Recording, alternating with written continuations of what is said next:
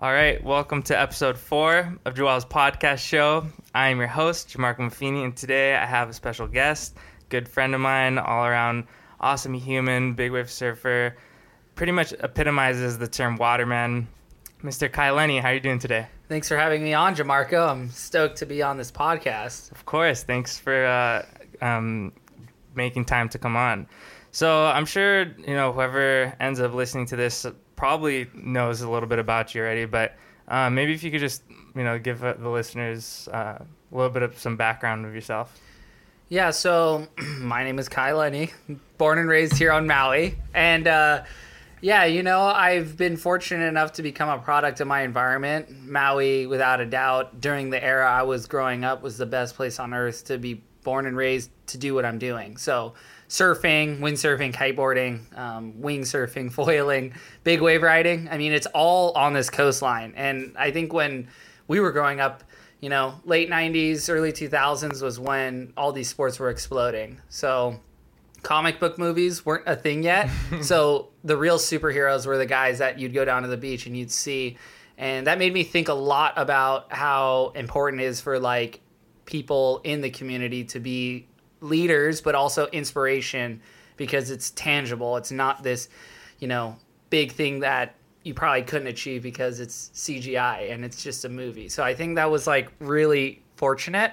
But I mean, I guess talking more about myself, you know, I've won eight world titles in stand up paddling, in racing, and wave riding. Um, I've won big wave events, big wave uh, awards for biggest wave of the year and performer of the year. And I mean, I tend to forget a lot of my accomplishments because I'm always so focused on what's next. Like, what do I want to do next? And um, so it's just whatever I do, it feels good in the moment and always been goal oriented. So it's like look into the future to see where, you know, the path continues. Yeah. Um, so how do you do you decide to transition from you know one sport to the i mean i know that you don't just quit doing you know stand-up paddling stuff um, but your main focus does transition, right? Like before you're focusing on windsurfing and then stand up paddling and then now like big wave surfing and stuff. So how does that focus transition? Uh, I have a tendency to want to go after something that I'm not as good at, or, mm-hmm. you know, obviously you have to have the passion for it and really love it. And I tend to have a lot of fun with everything I do, especially when it's really hard. And, you know, I have a hard time trying to, I would say, quit a goal, especially the harder it is, the more I want to achieve it, and then mm-hmm. the more satisfaction you get from achieving it. So I've always been that goal oriented, competitive person, but at the same time, like if I was to talk about big wave surfing, it was always a spiritual pursuit more than a competitive one. And then I just sort of fell into the competitive path of mm-hmm. like wanting to compete in big waves, but it was just natural because I always loved competing. But at the same time, yeah, it's like trying to do stuff that maybe I wasn't as good at, you know, and um, I try to do everything. There's just not enough time in the day, or I get too tired, so I train harder. You know, it's it's a mind state. Train harder, eat better, go faster.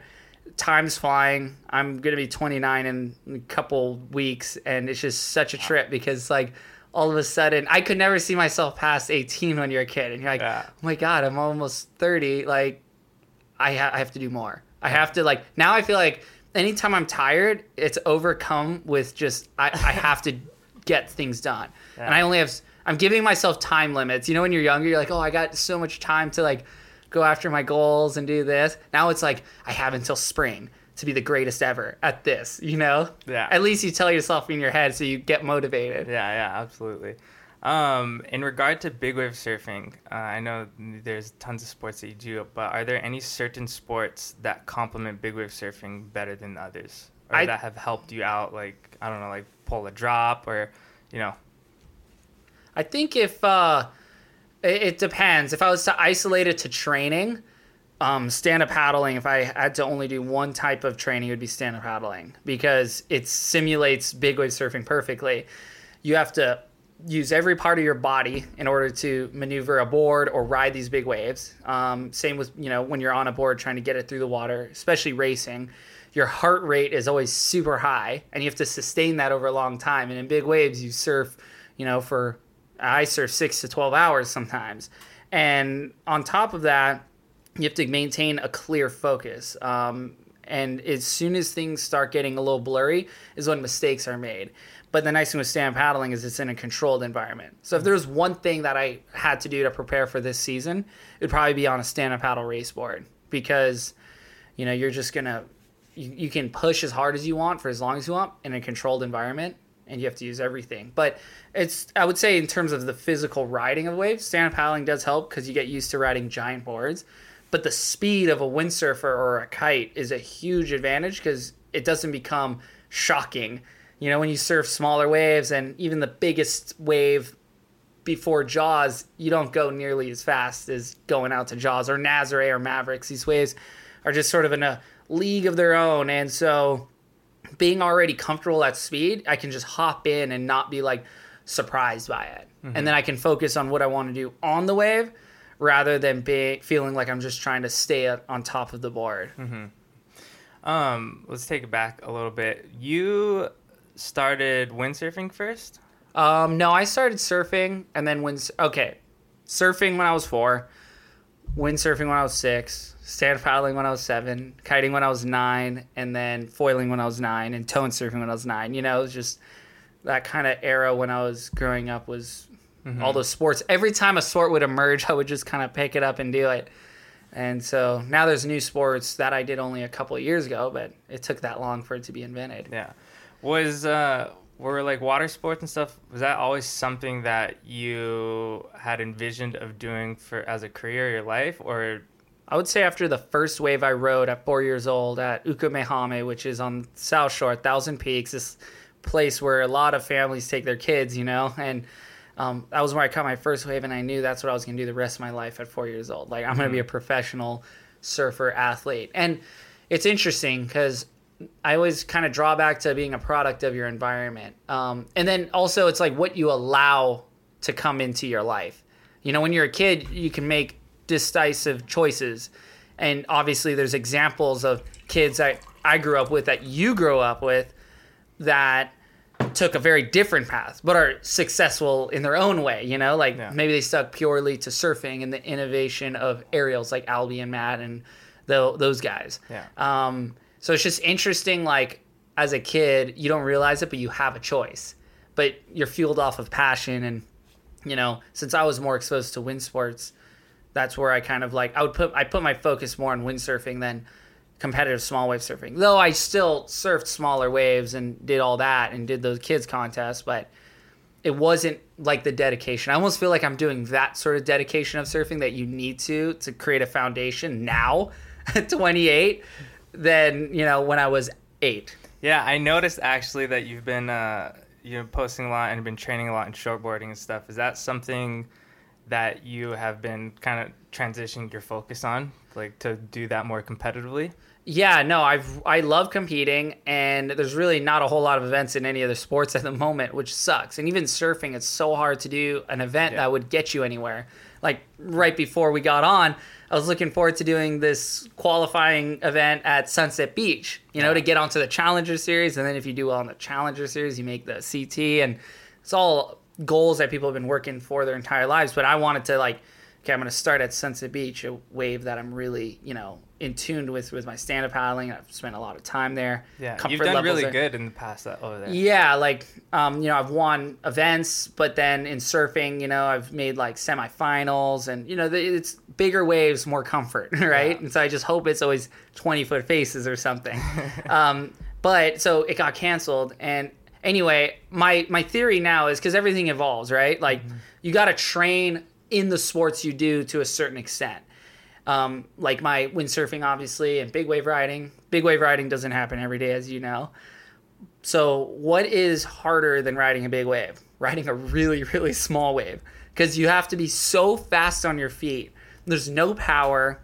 It's all manufactured through your body, your board. It's very technical, but yeah. it doesn't look like it from the beach. But it's probably the hardest form of riding a wave because in a way it's not perfectly designed for it but when you're really good at it like our friends are like ian gentil and emi who are going for the tour and cody young those guys are able to manufacture it and make huge spray and make it look so good but it's not easy so my theory is if you can ride a small wave really good where you have to have fast twitch muscles and you have to you can't even think. You just got to feel the wave and throw your maneuvers.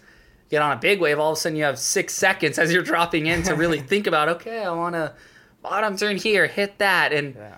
if you can just kind of speed yourself up, you're going to be doing twice as much on a wave that of consequence. So it's a combination of training for big waves, but then also being like the least. It's probably the least thing anyone expects me to do is try to do a small wave contest. Like, why would I do that? I don't know mm-hmm. because it's challenging. You know, it's hard. Yeah, in some ways, I think people don't expect it, but people who know you, who are your friends, are like, "Oh yeah, okay, I kind of get why he's doing that because you've always done things that are like, like you said, like difficult and kind of out of the ordinary, and like are trying to achieve things in different sports, such as like surfing now." Yeah, no, exactly. It's like, what is the most hard thing I can try to do?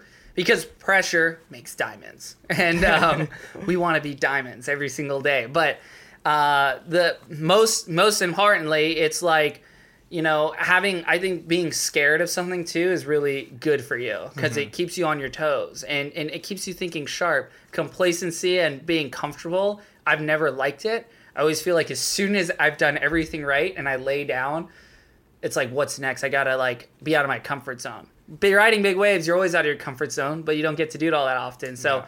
all of a sudden i could go compete in a two foot wave contest and be scared of my competitor because man this guy rips you know i i like what's he doing that i'm not doing okay you're trying to analyze you're trying to put it together and then as soon as the waves are 10 feet or bigger um, you know, it's like, oh, I feel like I have the advantage. Like I'm not even, I'm, I'm thinking of the wave more than you know my Yeah. competitor. But it's that's the cool thing. It's like competing not to beat other people, but to like push yourself. What's competing in big wave surfing like? Competing in big wave surfing was really hard to get into, like mentally, because one side you're trying to like not your self preservation. Mm-hmm. And then the other side, you're trying to compete, and there's so conflicting emotions. One, you're like, oh, I don't want to go on that because it's for sure going to close out, or there's risk involved. I'm not going to catch it. In traditional big wave surfing, you might not catch a wave for a couple hours and get a good one. Whereas in a heat, you have 45 minutes, Yeah. and you have to catch two waves. And oftentimes, you're not satisfied with one of those, so you're trying to get another one.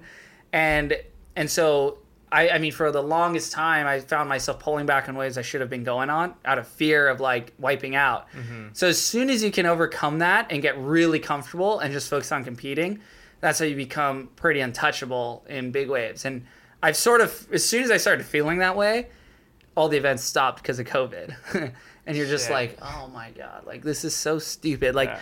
in my prime years, am I missing out on winning, you know? And then in the end, you kind of go full circle and you're like, well, life's not all about winning competitions. but then again, it's just fun. It's a challenge, right? And then having something to look forward to and lose sleep over at night is really fun too. Yeah. So, um, the Jaws contest, uh, how many have they done now? Like five, four? Five, I think. Yeah, and that was, um, I mean, they've done contests out at Jaws before. I think the like Billabong Odyssey or stuff like back in the day. Yeah, they did like the toe challenge in like Yeah. 2002. Yeah, but bringing a paddle contest to Jaws was pretty kind of revolutionary when it happened and stuff. So, um, how how have you felt about the Jaws contest in the past? I know there was one year where it was kind of contentious when uh, you got second. Was like how to how did you feel about that? Oh man, I wanted to win so bad. But the backstory behind that is the day before, it was 2018, the day before was so big. Um, guys were getting knocked out, spitting up blood. The contest organizers canceled it. I mean, I was ready to go. I was the third heat of the morning, and the first heat had gone. And those were, it was gigantic. I mean, the girls went out first, so they did their whole event basically in the biggest waves ever paddled into at Jaws. and it just kept getting bigger, and it was so heavy. Um, no one was safe. Everyone was going to get destroyed, men or women. And then I ended up tow surfing the rest of the day because I canceled the contest. It got windy. I had it all to myself. And that's, That's and in that moment, I could care less about the event. I'm like, this is why I ride big waves. it's 80 feet. I'm riding these waves by myself. I don't care. I'm on a towboard. I just want to snowboard these waves and shred. Like I got pounded a bunch. It was all good. Um, but I mean, long story short, then the next day, the paddle event happened. It was smaller, still big, but like smaller and really challenging because it was like 40 knot winds, you know, just Maui glass, which is a lot of wind. And, you know, I, I had some really good waves. Could have had a better backup score, um, but the waves were really hard. And actually, my first wave, I broke my carbon board and I got a bad, bad concussion. And I didn't realize it at the time, but it took me like six months to get over this concussion. Oh, shit. Like, I don't know if you ever seen that video. There's a video of me off my GoPro I'm dropping in and I land on the tail and then the nose lands and I fall on my stomach. It Yeah. wasn't hitting the water. It was actually got, s- you know, and I've heard this a lot from other people. The 12 footers, 12, 15 footers at Jaws are worse to fall on than the big, big ones because there's less air in the white water. It's like when that heavier water hits you, it hits you like a brick more, you know? There's Yeah. like less turbulence. The air is softened, you know? Um, and so I actually got a concussion from being caught in like dark water and it just compressed my head and it like rewired my brain. And throughout that final, I was like on an emotional decline. Oh shit! like really? for sure. Like I could I at the time I didn't want to accept it because I was like I thought I was just rattled from falling. But I'm like, God, there's no way I fell on like 25 footers, which is like 50 foot waves, 60 foot waves the day before. Um, how how would it be possible that a 12 foot or 24 foot faced wave affect me? You know, mentally, I thought I was just tired or something. Long story short, changed boards, got a really good barrel, backed up immediately, and I was like, ah, I'm so fired up. And then Billy got a really good one, but he wasn't making them. And then Tyler was in the mix too, Tyler Larronde. He got a good one, and it was like between us three. And then I got a like I got an airdrop to a top turn. They don't like scoring turns because I don't know, they hate turns. And um and um in the end I got second and I, I felt like that event was mine to win. Like you know when you just feel it like oh, i'm gonna win this event. Like sometimes you get that in life where you just you know the outcome before it happens but it was the one time where that outcome was different. And uh, i guess it was semi controversial because people thought i won a majority thought i won but then again i don't think you could ever take anything away from anybody that surfs big waves paddling in. I mean billy won it. Was that his fourth time winning it or third. I think it was his third time maybe winning it. Billy Kemper. So in the end, I was really bummed, and then I had a traumatic brain injury, and I remember getting a massage like two days later to try to like unwind. And when I got it, it like released everything. And I remember I blacked out and don't remember driving home. And What? getting home after like an hour, like like it was like I was on the South Shore, so it was like a thirty-five minute drive, right? Yeah. And I remember getting off the table like crumpled up, feeling so like I don't know, so weak, yeah. pathetic. like I just felt weak and pathetic off this table, and I got in my car to drive home, and I just blacked out. and I woke up in my driveway. I'm like, how did I get home? Holy shit. So, and it took me, my confidence was shredded from that just because, like, the rewiring of your brain. Your brain is your reality, right? Whatever it makes up. So, luckily, from that point on, it was summer. so, I had all summer to rebuild.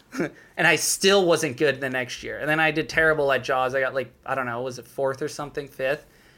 Really? So that it and that stemmed from that brain injury. For sure. I had built my confidence so high for 2018 Yeah. that when 2019 came around, I was like, my head still was like not, it was in, in the right place. And I think we get a lot more traumatic brain injuries in big wave surfing than people realize. I think every wipeout, you get a mild concussion. I agree. I think there's way more, and just not even just like the wave, but even the impact. Like, if you're going fast down that wave, or if you airdrop down, like you hit that water fucking hard. You know. Yeah, I've ate, ate shit a lot of times out there. Um, But that one, oh yeah, that one, dude. I swear, tell me about it. I think if I had like windsurfed or maybe stand paddled like when I was growing up, I would have pulled that wave because I would have been able and been more used to controlling the board in the air.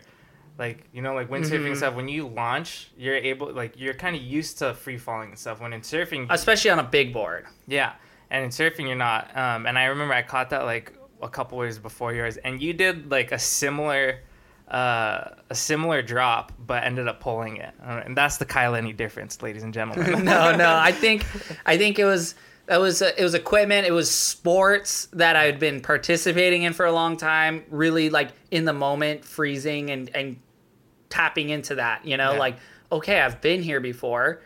The wave is bigger and scarier, but the water is the same. I mean, just if you land it, you're not going to get punished. Yeah. Dude, do you feel like the next day after surfing Jaws, like you're just drained?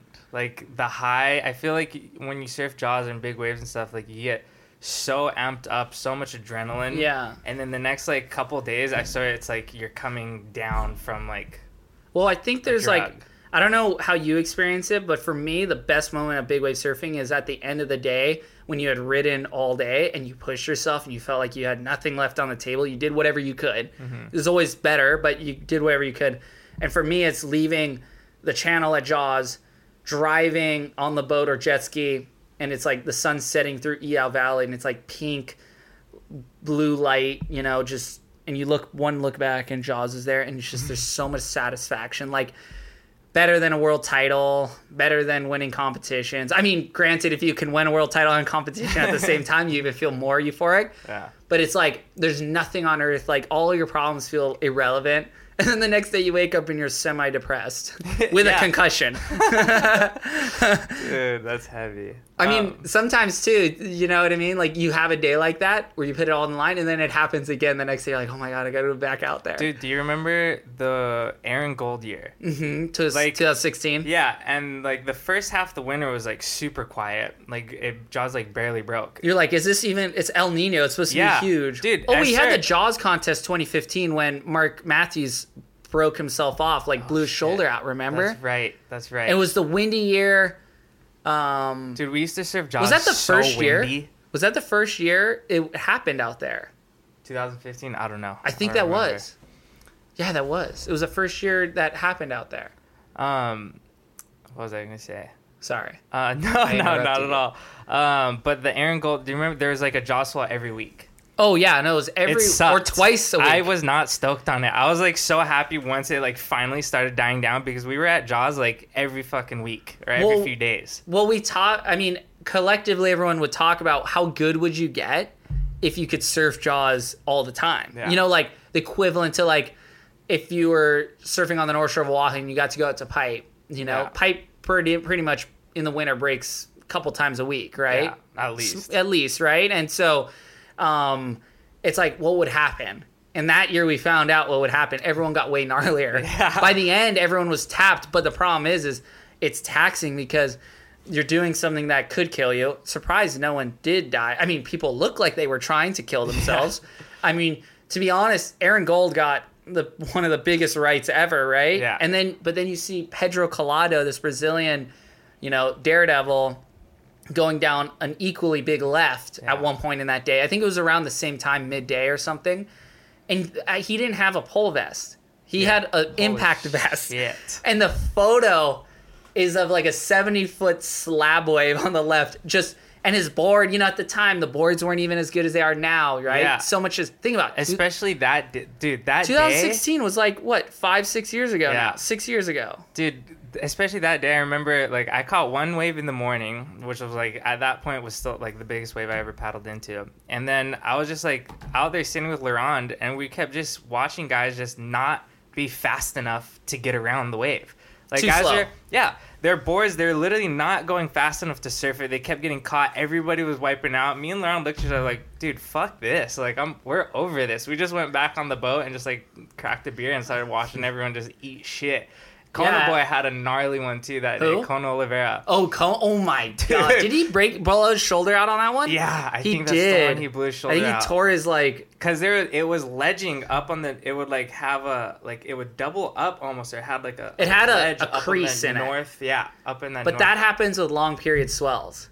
Oh, is that what? It is? That's it what it is. So those swells were 21 seconds, 2021. I think there was a 23 reading in Dude, there. I was shitting myself the night before. so for the and surfing, it doesn't matter. You you Yeah. you you're already beyond that ledge.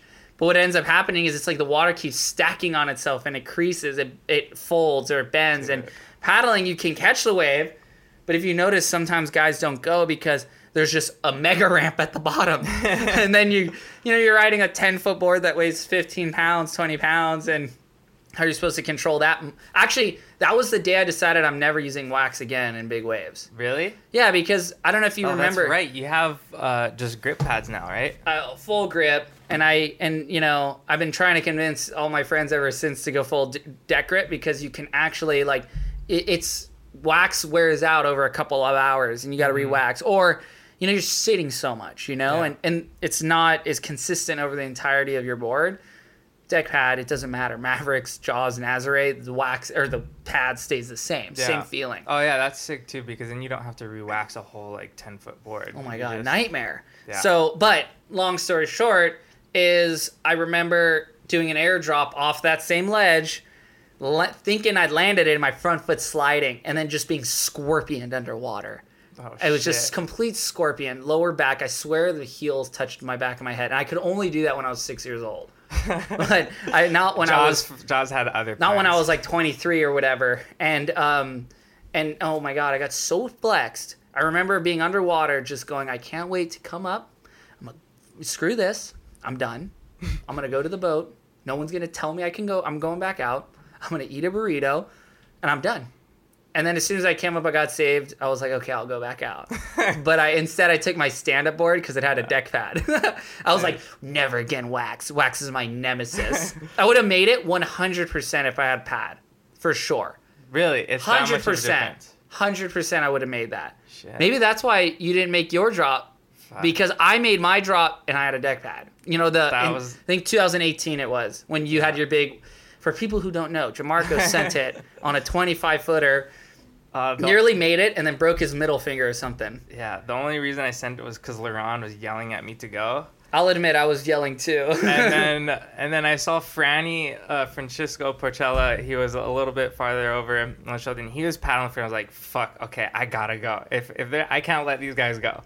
So that's why I had to send you it. were in the spot. yeah, I was in the spot. I I blew I, it. up. maybe maybe one extra paddle. You know how at Jaws you think you you have to stand up sooner than you do. Yeah. You're like I always tell myself right when I want to stand up, I'm gonna do one more stroke Oh, just to get down a little Kyle more. Lenny difference. No, just a little more. Just like okay, I feel like I'm in. I could. I'm gonna stand up, do one more stroke, and you think it's too late, and then by the time you stand up, you're in. Yeah. You know. I think the wind because that was a windy day. Dude, so even since after since 2016, I feel like because it was the El Nino, we had waves like every week. Not only did we have waves every week, but the conditions were actually really good for most of those swells, and Yep. it, it was like glassy and shit. And ever since then, I feel like we've kind of gotten a little spoiled because before then, like when we first started paddling stuff, dude, we've had so many sessions when it was just blowing winds, like gnarly. And nowadays, like you know, there's still those days, but now people would rather tow. I think. Yeah, no, towing was there was like an arrow though. Like if you ever watch that movie Riding Giants, Yeah. it, it sort of ends in 2005 with Laird at Jaws, and just think about how much has happened since then.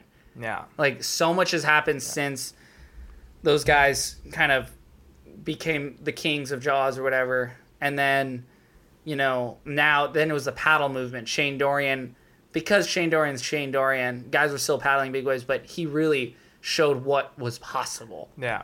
2011 comes over, paddles into, you know, that one big barrel wave. Dude. Like that, it was, he didn't make it, but it was, I, re- I was on my stand up board at the time, 9'8, 28 inches wide, four and a half inches thick. It was just a, Four and a half inches thick. thing was huge. But that was Holy all I had. I didn't have a paddling gun because Yeah. no one paddled in at, on Maui. Up Yeah. to that point, like, you'd go to Waimea. Yeah. That was the paddling spot. and Eddie it's Aikau, different you know? too. Like Waimea is a nets wave, but it's it's not. It's not the same. No, it's thing. not Jaws. It's Yeah. Jaws is five times Waimea, but that's you know, it's just it's um you know, he what he did is on that wave, that was the first time he had ever used the pull vest on a in surf. So he, when he fell, he pulled the vest.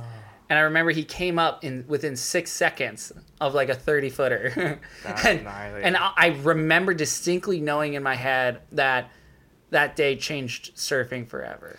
I remember when the pull vest came out, I, it was like incredible. You know, just the idea that you can have something. And I know I remember people were like trying to figure like, oh, what if you have like a little canister of like air and stuff and like Problem is, all- is with that you'll get like the bends and Yeah. compression sickness. exactly if you breathe in while you're underwater and then come up, the pressure will expand your lungs. Yeah, no, I mean, at that point, you're better off just.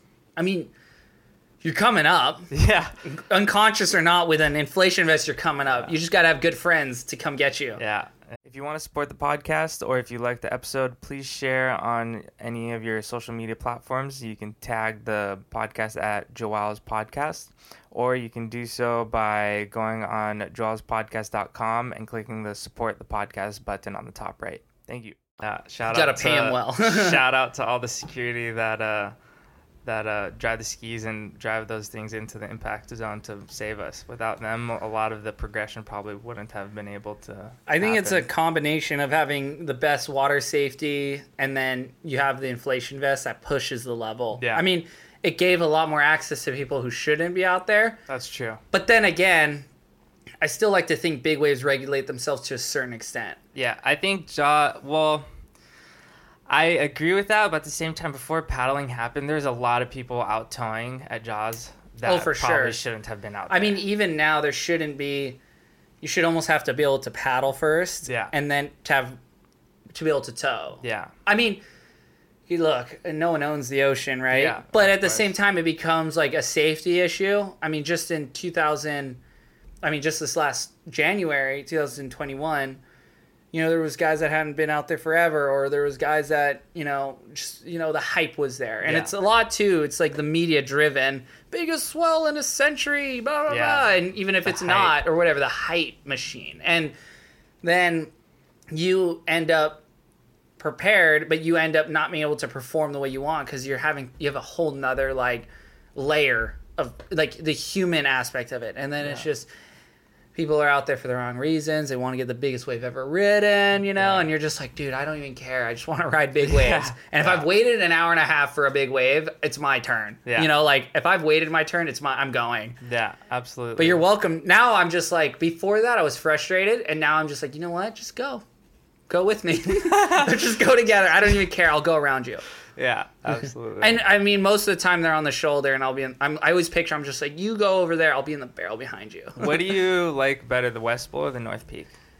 Um, I mean, I like the North Peak into the West Bowl. well, that's like the that's like the ultimate wave is like It's- that. that's the- hard. Yeah, the North Peak rolling and then just bottom turn like into Full the West Bowl. If Yeah. you fall, you get pounded. No, I mean West Bowl. I always liked it because there was like, okay, it felt a little safer because you're closer to the channel. Mm-hmm. but at the same time, you know, you were straight into the tube. I always liked the mid peak, but I mean, granted, it's scarier being at the north peak, but shoots, if you can just get a really good one at the north peak, it's just going to be the best wave Yeah. you're going to get. Well, so if yeah, if it's a good one that lines up with that. Although a lot of times, I would say it's like, I don't know, one out of five are really the ones, and the others are like, you're getting lipped in the face. Yeah, or they just kind of just go and mush out and don't really. Yeah, they're gonna be tall. I mean, I would say it's probably the most thrilling is those top top ones Mm-hmm. because it's just like it's just more. It's this. It's psychological. Maybe the wave. It's easier to catch the wave on the North Peak. You're definitely in it, but you're so far away from safety. You feel so much more alone, and no one's.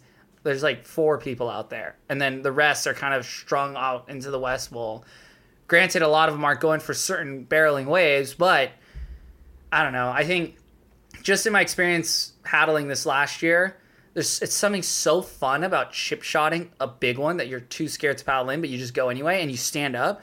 And then that ledge that we were talking about, that king comes up, but you're in so early, you kind of just roll over it. Yeah. And for me, once once I'm on the wave, I feel like I'm not scared anymore. You're It's more just like the positioning, the initial commitment, right? Yeah. But like once I'm like I go over that ledge and I see it's bottoming out, it's gonna barrel. I've luckily been in that situation so many times.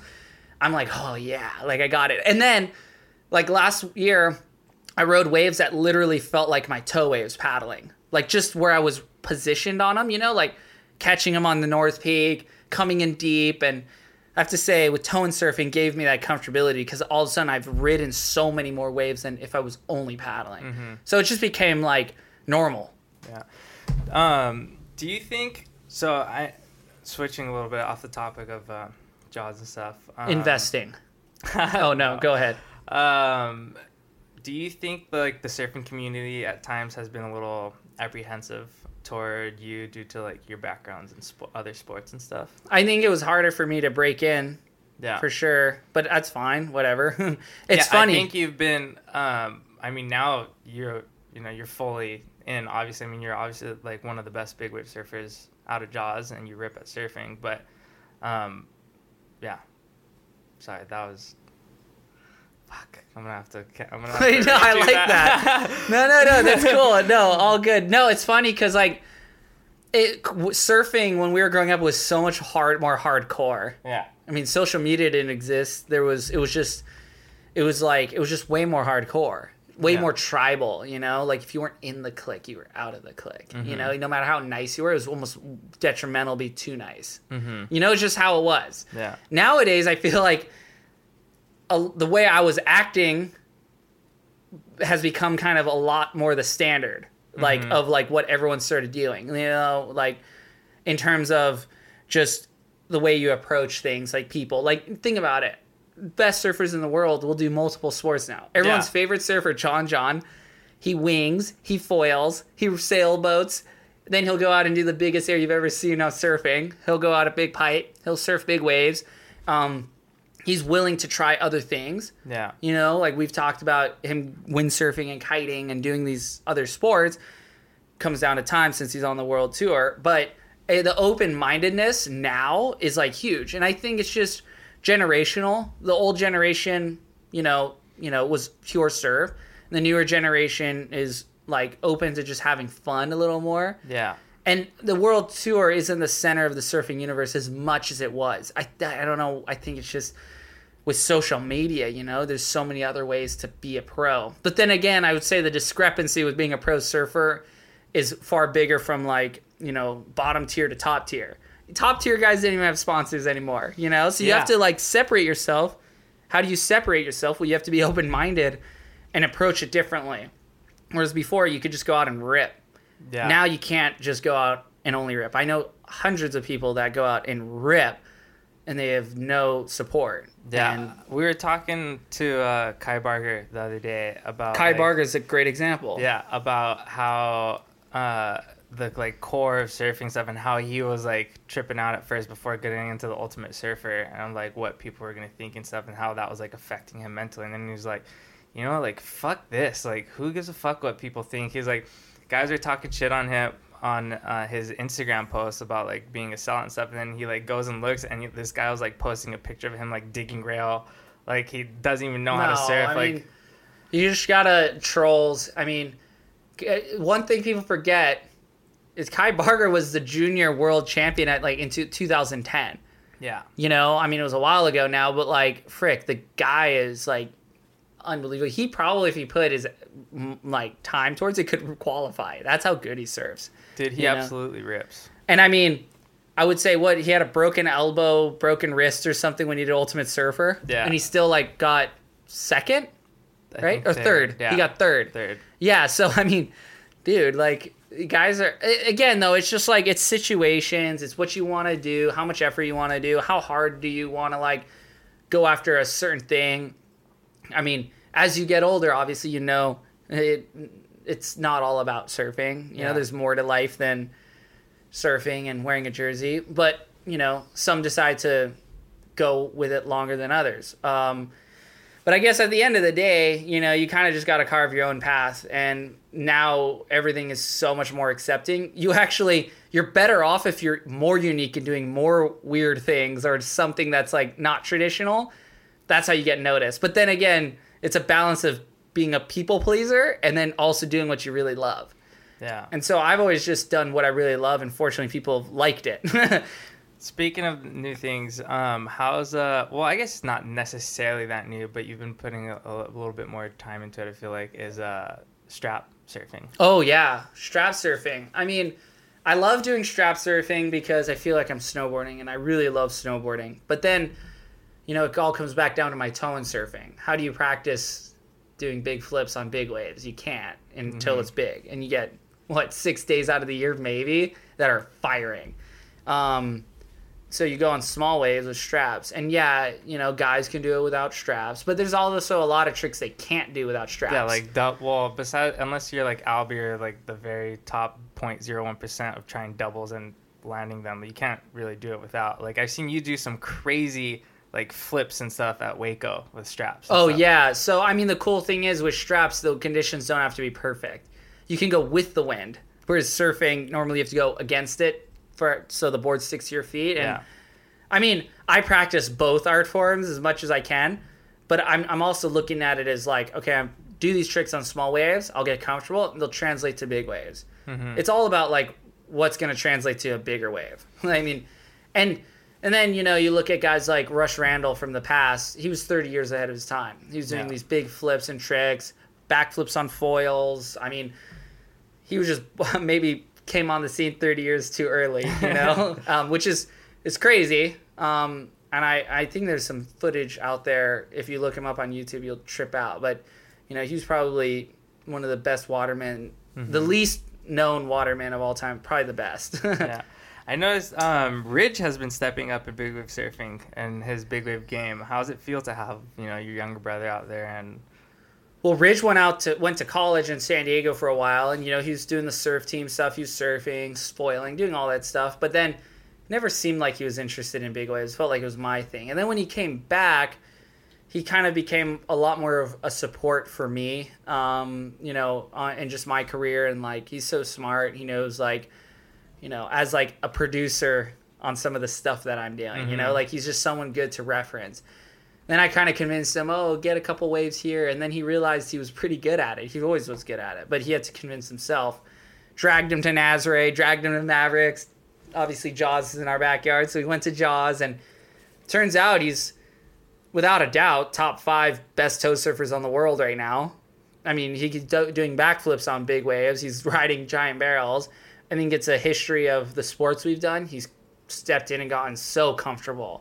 And um, paddling. He still he'll go he'll go out and he'll we'll show up to Mavericks for example, and it was the day of the year, biggest day paddled in ten years or something, and everyone was you know he was on the boat. Nah, I don't want anything. And then he decided just to grab my board and go out, and within like thirty minutes caught two bombs deeper than most of the crowd. And he's like, okay, I'm done. And I'm like, oh my gosh, dude, this guy's kind of gnarly. Like Ridge Yeah. has smoke, bro. And that's sick. Wants all the smoke. he wants all the Walshy smoke. says. Yeah, and so um, Walshy was there, and it was uh, no Ridge. Ridge can he's gonna he's stepping it up in his own time. That's the cool thing about big waves is it's definitely not about how fast or hot you come in. I mean, think about the best big wave surfers are the older guys. Mm-hmm. They've been doing it for 20 years, you know. I'm at year 12 of Jaws or 13. Is this 13 or 14? I don't know. At least that, because we started paddling it like I was 2012? 17 11? when I first started, and I'm 26 now. That was nine years ago, and we were towing it. I started towing when I was 14. yeah, I was 16. Yeah. So like, yeah, we've been out there for. We're young, but we've been out there for years now. Yeah, and, and you know, Ian Walsh always had something really interesting to say about it. He's like, you'll see like guys come in, and he's seen it because he's probably been surfing big waves for 25 years or something, Yeah. you know, and he you'll see guys come in hot. They'll come in guns blazing, mm-hmm. ready to roll, and they'll be there one, two years, and then they'll just disappear because Yeah. you can't maintain that maintain that sort of send level where the biggest waves come in. I'm just going no matter the consequences. Yeah. And then you see the older guys are so much calculated. Like they'll Like sit Greg. six hours. The prophet just sits. The senator. peak. he'll he'll sit out at the peak for freaking six hours, and then that's the funny thing about big waves. Like you can feel like you're killing it because you're getting a ton of waves, but then it all comes down to that one big wave. You know, someone like Greg Long, Ian Walsh, Shane Dorian will nab the wave mm-hmm. and it'll overshadow anything else that happened during the day. And it'll be like so and in the media, it'll be like so and so dominated, you know, and they only caught one wave, but it was the wave. And you can't take anything away from that because that's that level is so much higher. But it it goes to show that patience is a virtue and experience pays off in the end. yeah. Tune with your equipment, tune with your mind, your body, the wave. I don't know, there's a lot goes into it. Um, for big wave competitions and stuff, do you think there's a an optimal? What do you think the optimal way is of judging it? I think they need priority because trying to Wait, do they not have priority now? They have no priority. Oh shit. It's super gnarly. I mean, then it would come down more to the surfing. Again, I mean, if you're in the spot, you're in the spot. But a lot of times in a contest, you know, big waves, it's not like it's consistent. Big waves, Yeah. when you have a bigger period between each wave, you know, there might be a set every 30 minutes and you have a heat for 45. So one good set and then a bunch of average waves in between, it becomes a paddle battle. And then guys end up not catching waves because no one backs down and you end up paddling all the way back to the top or whatever. And uh, so, I mean, one way I think priority is like for sure, like Yeah. what's taking so long. Um, as far as WSL, did you hear that? I mean, they don't even big wave events don't even exist now, so it doesn't really matter. But we're the goal, the hope is that there's a Jaws event this year. But with COVID, you know, I, Hawaii events are getting canceled. Why would a big wave event, you know, go through as well? So it's a bit of a nightmare um, for me because I just want to compete. And I want to win so bad. I just want to win because it's in my backyard. I was so close. You know, it's like you taste little taste of the frosting. But I didn't get the whole cake yet. Um, you spoke about goal setting earlier. How do you do? You have like a specific way that you do these things, or like do you have like a vision board? Do you just write them down, or you just think about them every day? Um, I mean, I've always been super goal oriented, but I think the trick is is breaking it down into baby steps. So you can have a like literally having a win a day is good for your, your mind, and then also failing too is really good too. I mean, you don't want to always win. Winning, you don't learn a lot. Losing, you learn a lot, right? I wouldn't be as good as I am now if I hadn't lost so many big wave events, you know, or like felt that pressure to get better.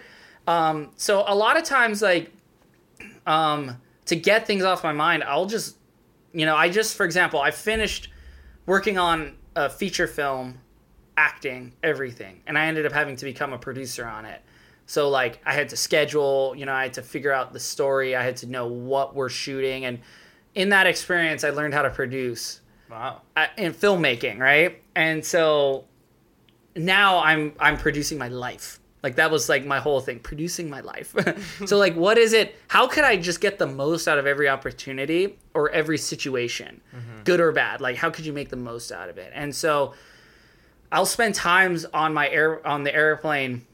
I'll spend like the 6-hour flight literally just thinking about like typing down, okay, this is the equipment I want. Here's my equipment list. Okay, these are the tricks I want to do. How am I going to do those tricks? Anything that comes to my head, I'm putting it down on paper.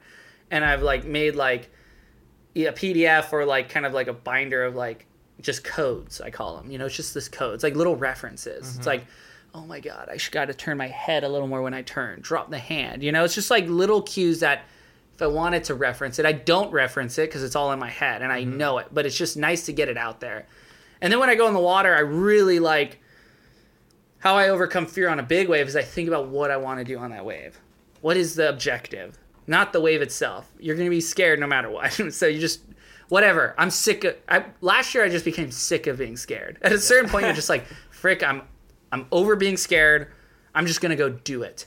So it seems like it's a very analytical process. I'm a very analytical person, perfectionist, and that was like, if anything, a downfall. But what I learned is, you know, and I feel this sometimes. Like I'll go out, and for example, I was just in Huntington Beach. The waves were tiny, grindy. I was with the best QS surfers in the world, and I was surfing so bad compared to them. I mean, I was surfing all right for me, mm-hmm. but I was surfing so bad. There was like, there was just like people in the the towers. You know, they're just judging you. They're like, "Oh, Kai, he's probably sucks." You know, like what's he doing? But you know, that's good. Yeah. You want that pressure because that just like I love that. it. Like the more uncomfortable situations I could put myself in, like mentally and emotionally, once you learn not to care about it, you can thrive in that environment. And a lot of times too, I think of it this way. I'm like, oh, I'm so glad they got to see me bog and do horrible because the next time they see me, they're gonna be baffled. And so you use people. It's an, I don't necessarily care what people think, Yeah. but I purposely allow myself to in moments to fuel. Like it's like put feed off of it. feed off of it. So it's like like most of the time dude, I don't care. It, at the end of the day, if I lost all my sponsors, I wasn't traveling, I would still do everything I'm doing today. Mm-hmm. Never get a photo, oh, whatever, you know? At least I'm doing it, right? But in order to further my career and get me amped and motivated, you know, it's like, have you watched that movie, The Last, or that show, The Last Dance with Michael Jordan? No, but everybody tells me to see it. No, so it's basically like Michael Jordan. He would someone would do something to him, even if it was not intentional, and he'd be like, "And I took that personally." So he'd take everything personally, but what he would do is he'd use it to destroy his opponents. He was savage, complete, and, and so Dude, that's nuts. no. So it's like You gotta it's have like that mentality though. If to be to do things that are abnormal and stuff, you gotta have an abnormal regimen. You gotta have an abnormal way of thinking to be able to like. Yeah, and I mean, growing up here too, it's like it was a very big difference between the windsurfers and surfers at Ho'okipa, right? Yeah. And I got used to being outside of like the clique or the crew because I was a windsurfer and I was kind of shitty at surfing, like small waves. And so it was like, you know, you get you get used to being an outsider, and I think being an outsider is good. You know, I, I- everyone should feel that at least once in their lives. Not to say that you should stay that way. It's good to have like your crew, your collective of friends to help motivate you. Um, however, I mean, it's just when your back is against the wall and all you got is yourself. My God, you're. It's like you have to step up. Who else is going to step up for you? You know, and so that's like, that's now when I go in big waves. There's I'm I never put myself in a position where I don't think I could get myself out of on my own. The get, getting saved is great, you know, like oh my god, it's so nice. Or if I got knocked unconscious or something happens, for sure. But at the same time, I'm like I'm willing to scale that cliff if need be. Yeah. Um. and In fact, that's interesting. You bring that up. Uh, we were talking with Lion the other day because he was telling me about he was like wanting to get into big wave surfing and Mhm. stuff. I'm like, well, if you know, you know Kai, that's the perfect person to like show you the ropes. But one thing that I was telling was Matt when he first started taking us out to big wave surfing, like Kinoshita. reefs, yeah, out to Jaws and stuff. Um, one thing he's like, okay, I'll bring you guys out. I'll teach you guys how to do it, but the only way I'm going to do this is if you have the mindset that you are going to be able to get out of the impact zone and stuff. That you have to be able to and willing to and know that you are going to get yourself out and you're not going to rely on the safety and stuff because I mean, you know all the time like a lot of the safety guys sometimes just can't, especially if it's super west and it's like Just can't get to you. Yeah, they just can't get to you. So if you're hoping that the sea's gonna come get you and then they miss you, that if you have the mindset that you're gonna get saved and you don't, you can start panicking. And Oh, for you sure. Start panicking, that's you're fucked. I think there's like it's like there's a fine line with like the convenience. You don't want to get too comfortable with the convenience of being saved, but at the same time, you do whatever you can to get on that jet ski. Like if the way the waves are so loud and there's maybe helicopters, there's people on the cliff, the noise of the jet ski. If they don't see you, you want to get their attention. So Yeah. scream, holler, do whatever you can to get their attention. Mm-hmm. You know, but in your mind, you're not. You're like you're not folding. You're not like, oh, I'm screaming because I'm fearful and don't leave me. It's more like, hey, hey, I'm over here. you know, you just because I mean, it's happened to everyone where you they don't see you, and but you see them, and you're Yeah. like, hey, I'm over here, just so that they don't lose their freaking jet ski trying to come get you in another position. You know, it's like, I the eyes have to be on you to help to help prevent those guys from actually getting destroyed as well. Yeah. But, you know, you have to have like 15 backup plans. Like at the end of the day with these like I'm willing to swim out to sea, you know, sometimes it's easier to go out than get blasted in. The current just sucks you out. So you go with it. Go with the current. Mm-hmm. Yeah. And just I'm like, I'll just lay here until the swell goes down. Dude. Like I'm willing to stay out there for days. Like that's in my head. I would be willing to do that. I don't care. Like I'll just sit out there for like three days That's until it gets small. But I don't ever want to do that. But I'm in my head. Yeah, yeah. I'm totally willing to swim to Hana if I had to. But I probably will just try to swim straight in. Just like up, better to just go up the cliff at that point. Right. No, but I mean like it's No, no, I know it's all the experience of doing channel crossings and getting used to being in the middle of the ocean. Mm-hmm. Yeah. That has helped me mentally to be just like I've spent so much time in tens of thousands of feet of water. Mm-hmm. I could I could swim 16 miles down to the harbor, whatever. If I don't get attacked by a shark, I'm good. Yeah. Dude, one time, uh, I paddled for a wave on the West Bowl, missed it, and then there's like a handful of sets right after. So that I got caught. I'm pretty sure Tori Meister was on one and like ate Did- shit. Um, Poor Tori. Dude, I got pushed inside. I had to inflate my vest. I come up. The next wave's right there. I just had time to deflate it so I can go under. I get keep getting ragdolled. I got ragdolled by like six or seven waves, and I got so pushed far inside that I was on the left. Already, Ooh, the skis yeah, couldn't get me because it was west. Did And- you have to go in the cove? No, so I was like paddle. I got back on my board. Paddled out the left. paddle back out the left, and I was just passing that little like there's those rocks over there. Yeah, the rock point. Yeah, um, that Curtis came like I think he went all the way around because he couldn't come in directly, and finally like was able to grab me. Oh Shit. man, this is so gnarly. But that's like the thing, like West swell. you have to be ready to be able to like go through that shit, and you know willing to. Mm-hmm. oh, for sure. Yeah. I mean, it's all part of the game. At the end of the day, you want to make every wave, but you're gonna pay your dues soon. All right, I have. I'm gonna, I don't know if this is gonna be a thing or not on my podcast. I have a few questions here that you're gonna just pull out. Oh, and then I have to answer. I love this. I love this game, Jeremiah. what kind of just random. Some are serious, some aren't. Some are can just. Well, we'll see what you got. I don't know which one to choose. Eh. What did I say? Do aliens exist? 100% they exist. One hundred percent. I'm here. I No, I'm just joking. I'm just joking. no, I mean, in the vast in the vast nebula, there has to be existence. I mean, they say there's millions upon millions of Earth-like planets. Whether there is intelligence is us. I have this theory that we're either too soon, like too before everything. You know, Mhm. like aliens haven't got like other civilizations haven't gotten there mm-hmm. or we're late. Everything it was like an apocalyptic event, and everyone was like, Or "They're they don't exist," but we're like just remaining. You know, I don't know. I love thinking about it. I want to be abducted by an alien so bad. Dude, what if they like test on you and stuff? It's fine, whatever. Like at least you have the No, no. I'll befriend them.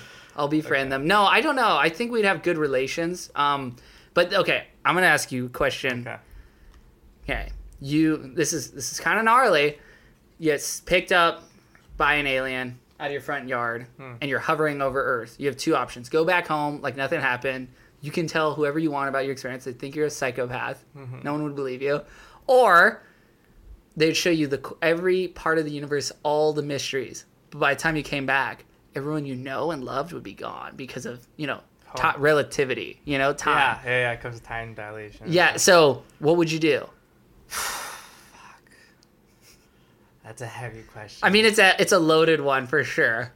Um, so if I picked the latter, I would have to be ready to just give up on like everyone I've loved to be able to. But to and think about it though, like for me, I, it's it's I mean it's really hard to do because by the time you'd come back, you know, Earth would be hundreds of years into the future, right? Like yeah. If I think as a responsibility to as a responsibility to humanity, you would have to go. If there's if if they could promise that by the time we came back to Earth that there's actually a civilization of humans and I'm not just No, with no guarantees. no guarantees. No guarantees. You'll probably die. Dude, think about it. We humans don't live that long. You know what I mean? Like, you go around, corner of the universe, you're like 85, you probably keel over by the time you get to Earth. But think about I what think you'd see. It would be very lonely because you don't speak that language, but you'd learn. You could learn. I think. Yeah. I think I'd. I'd fuck. I'd have Choose. to take it. Yes I, or you'd no? have to. You Yeah. have you'd to. have to go. Um, um, it would be the biggest regret, I think, of your life if you did it. You didn't. Yeah. Because you'd always wonder, what if? What but you'd be able to live on. You'd live your life out on Earth, and you'd be fine. But no, the question would tear you apart. What, What if? would you do? I would 100% go. Yeah. Without a question. Sorry, everyone. I love you all. No, it'd be I'll go out ride the biggest wave I've ever ridden in the universe. in the universe.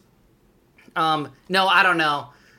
Fuck, I, I kind of feel like I'm manifesting this, and if I just disappear one day, you know exactly what Okay. happened. Like, where did Guy go without a trace? He's out on like surfing 300. Just know I'm I'm out in the cosmos, or I'm being tested on like a cow. I don't know. Okay, next question. All right, Most underrated pizza topping? Pineapple, bro. dude. Fuck. I know. I just said that because you're Italian. no, wait, wait, wait, wait, wait. God, um, I'm Italian too. I'm a Mexican pizza, as they say. No So, way. yeah, you know, like part Mexican, part um, Italian. Wow. More know that. Italian. I didn't know that. Dude, Um, I did. freaking okay. venison, bro. No way. I I've love venison, venison bro. Venison. Well, venison and pasta is my favorite. Yeah. Just you know, it's like, it's like a little taste of Maui, Mm-hmm. a little taste of Italia, and then no, but on a pizza, to be honest, I'll eat anything. Actually, I've tried making my own pizzas, and they're Mm-hmm. delicious. But the problem is, I put everything on them. Like, Just you go full work. yeah, you know, you're supposed to like put. It's like it's a it's an art form to put just enough so you can still eat it. But dude, this thing comes out like this thick, like like I don't know. Dude, I like the classic just margherita pizzas. Those are my favorite. Um, I mean, dude, actually, spicy sausage, That is a little underrated. spicy sausage. I would agree. Yeah, I mean, honestly, put it in front of me, I'll eat it. Burrata, I love burrata. Oh, Fuck, burrata on so good. pizza. Yeah. Um, can I do another one? Yeah, do as many as you want. Top three cuisines. well, burritos, number one. Yeah. Um, dude, I No think, types like Mexican, Types? Italian. well, that- okay, Mexican first. Okay, it's a heavy call, but okay. I mean, no, Mexican. Mexican's really good. Dude, you, Obviously, Mexican. Mexican first, for sure. Because think about it, it's pre-digested. Just about. It's like not. It's not heavy, so you can eat it really quick. Yeah. Pure energy, pure performance. Um, That's your secret. That's your. and I mean, secret, it's right? really simple to make. You can.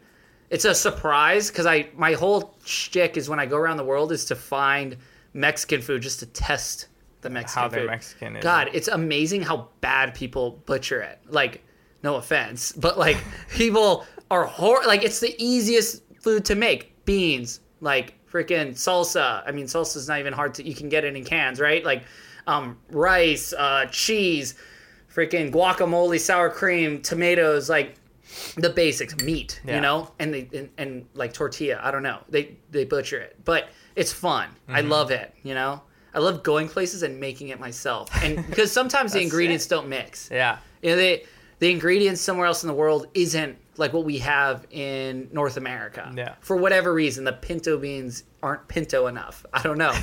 um, All right. First oh, but then okay, okay. Mexican. Um, uh, first is Mexican, second Italian, third maybe Thai food. Thai food. That's like a good. Thai Those food. are good top. It's, it's a good. Okay, I'm gonna do another one. Okay. Can I ask you one? Yeah. Oh, this one's pronunciation GIF or GIF. It's GIF. Yes. Thank you. Everyone knows GIF. that. No, because people say GIF. They like try to like tell you that it's GIF when What's it's your favorite TV show? Uh, um, uh, Too many Hell on ones. Wheels. Hell on Wheels is really good. What is that? Hell on Wheels is a show I think on AMC, but oh, Peaky Blinders. Sorry, Peaky Blinders top. Peaky Blinders. I Peaky mean, don't, Blinders. that just makes me want to act so much cooler. Yeah, absolutely. Yeah, and want- get like cool haircuts. Yeah, It's just, it's just like the top. that's yeah, yeah. No, for sure. Um, for me, too many. I can't pick. I already did that one. This is fun. Um, favorite cereal? Well, I don't eat cereal. I don't really eat cereal either. I don't like cereal. I, I like granola. Um, Cheerios, Yeah. the most basic cereal on earth. Those plain. Um, most underrated snack, a burrito. that I knew you were gonna say that. No, no, I'm gonna say something else now. Um, I mean, how good? You don't have it often, but how good? Or just like peanut butter on an apple, or peanut butter on a banana. I feel like that's a classic snack when you're like a grom. no, but think about how underrated that is. Yeah, because you don't have it anymore once you grow up. You Potassium in you're the banana, protein in the peanut butter, probably some bugs mixed in there from the factory. It's delicious. A little protein. And no, yeah, straight up, I think it fills you up just enough, but it's a snack. You know, you can't, if you're full, it's a meal. yeah, yeah, I agree. Yeah, let's do another one. Okay. Um, breakfast, greatest fear, breakfast fear. Wait, what? greatest fear, Jamarco. Oh, greatest fear. Uh, like actual greatest fear? Yeah, it could be anything. We could even dub it out. Hey, Did it? Ah, the camera stopped. What's your greatest fear? my greatest fear is living with regret. Yeah, I think my greatest fear is not uh, living to my full potential. I yeah, you know, like that's I think what's gotten me is like all of a sudden you're turning 29 years old and you're just like have I done enough? Like like in my own head, I feel like I haven't done anything that like I, I, I should have done way more, you know? Yeah. And then a lot of it can be fueled by the world around us, you know? And I think that's like why people have mental issues nowadays Yeah. because so many people feel like they need like they they need to like do something so great because you're exposed to think about it, every day on your phone you're exposed to greatness. Yeah. Someone's doing something great. But I feel like that uh, intrinsic motivation, like that feeling that you haven't, like, and not settling. Yeah, right? never That- settle. Yeah, that feeling is what I think Well, that's- pushes people to be great for the ones that do. We'll talk about never settling. This is really that's interesting you say that because getting a girlfriend, eventually getting married, eventually having kids is a form of settling, right? Yeah. So it's like how do you you have to separate those forms and then at a certain point do you try to be a kid forever and then it becomes sad or do you like can you do both? You know what Yeah. I mean? Well, I think, yeah, I actually don't know that. I I thought you had all the answers. That's why I came on I- on, on this. there's definitely a form of settling if you know you're well maybe not because the individual that you end up choosing to stay with is maybe what is like you worked up to. I mean, maybe it's there's always, and maybe you find the one, but I think it's a lot to do with personalities. I was talking to our friend Ian about this a little bit. You know, it's like certain people f- can fall head over heels in love immediately. Yeah. and it's just their personality. If you believe in astrology, I don't know. You know, like like. do you believe in astrology um, it's just weird how so n- not necessarily like I wouldn't hold it as like the tell-all thing, but Mm-hmm. at the same time, it's just weird how accurate it is for some people. dude but i feel those things are so like I'm not talking about horoscopes. I'm talking about like Okay, the okay, like okay, okay. like like I'm a Libra, for example. You know, and then they write out, I'm like, God, I have like I guess you could fit yourself into any box. right that's my problem with it Yeah, is that but it's it- fun. I like it. It's just fun because it's like Yeah. I don't take it seriously, but it's just it's fun to mess with, yeah, right? yeah i agree Um, no, I don't know, man. Okay, greatest fear. We did that one. Toilet paper over or under, however it comes out, baby. Let's go. over for sure really? it has to be over For you? yeah Oh, you are a perfectionist. all right let me ask you one what do you got do you I asked the one? questions. Here, no, I didn't look at these. okay let's see This is my podcast now. most influential person in your life Um, you, Jamarco. You. I thank you. No, for real though. Your parents, your brother. who? Wouldn't be where I'm at today without my parents, no doubt. Family unit is incredible. You know, my parents gave me every opportunity, and then also though they were really good about not making it easy necessarily. It was like really just came up to me to like do it, and I think I was I was born with a ton of motivation that um, I was never going to quit. I was always going to succeed, but it was nurtured by my parents. So, I mean, you know, to every parent out there that helps their kids. I mean, sometimes like I have friends that their parents were weren't good at all for them, you know, but there was a lesson there too, and they ended up learning, you know, what they don't want to be. You know what I mean? Yeah, yeah, yeah, You know, it's like I guess positive. You can take there's you can take something good out of just about anything, even if it's horrific or whatever.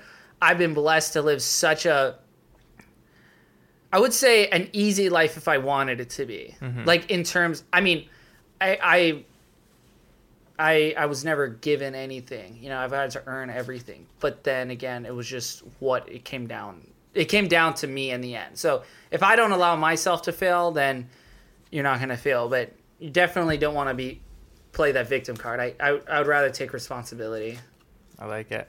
All right. Do you have any parting words for you know future athletes, surfers, windsurfers, whatever? Anything that uh, you think? Um, I think you know the biggest thing is to just it's just so much. Obviously, it's like take every day um, and and really try to make the most of it. It sounds cliche, but like for me, it's been deconstructing and trying to really figure out how to get better without excuses. Like whenever I hear excuses in my head, I just it rings. All I hear is excuses. Like there's there is no excuses. There's only lessons and there's only like perseverance. And so, um, I would say for the longest time, you know, it appears most of the time people have it easy or it comes easy. But a lot of times they work so hard behind the scenes. Some are just naturally gifted and it comes really easy.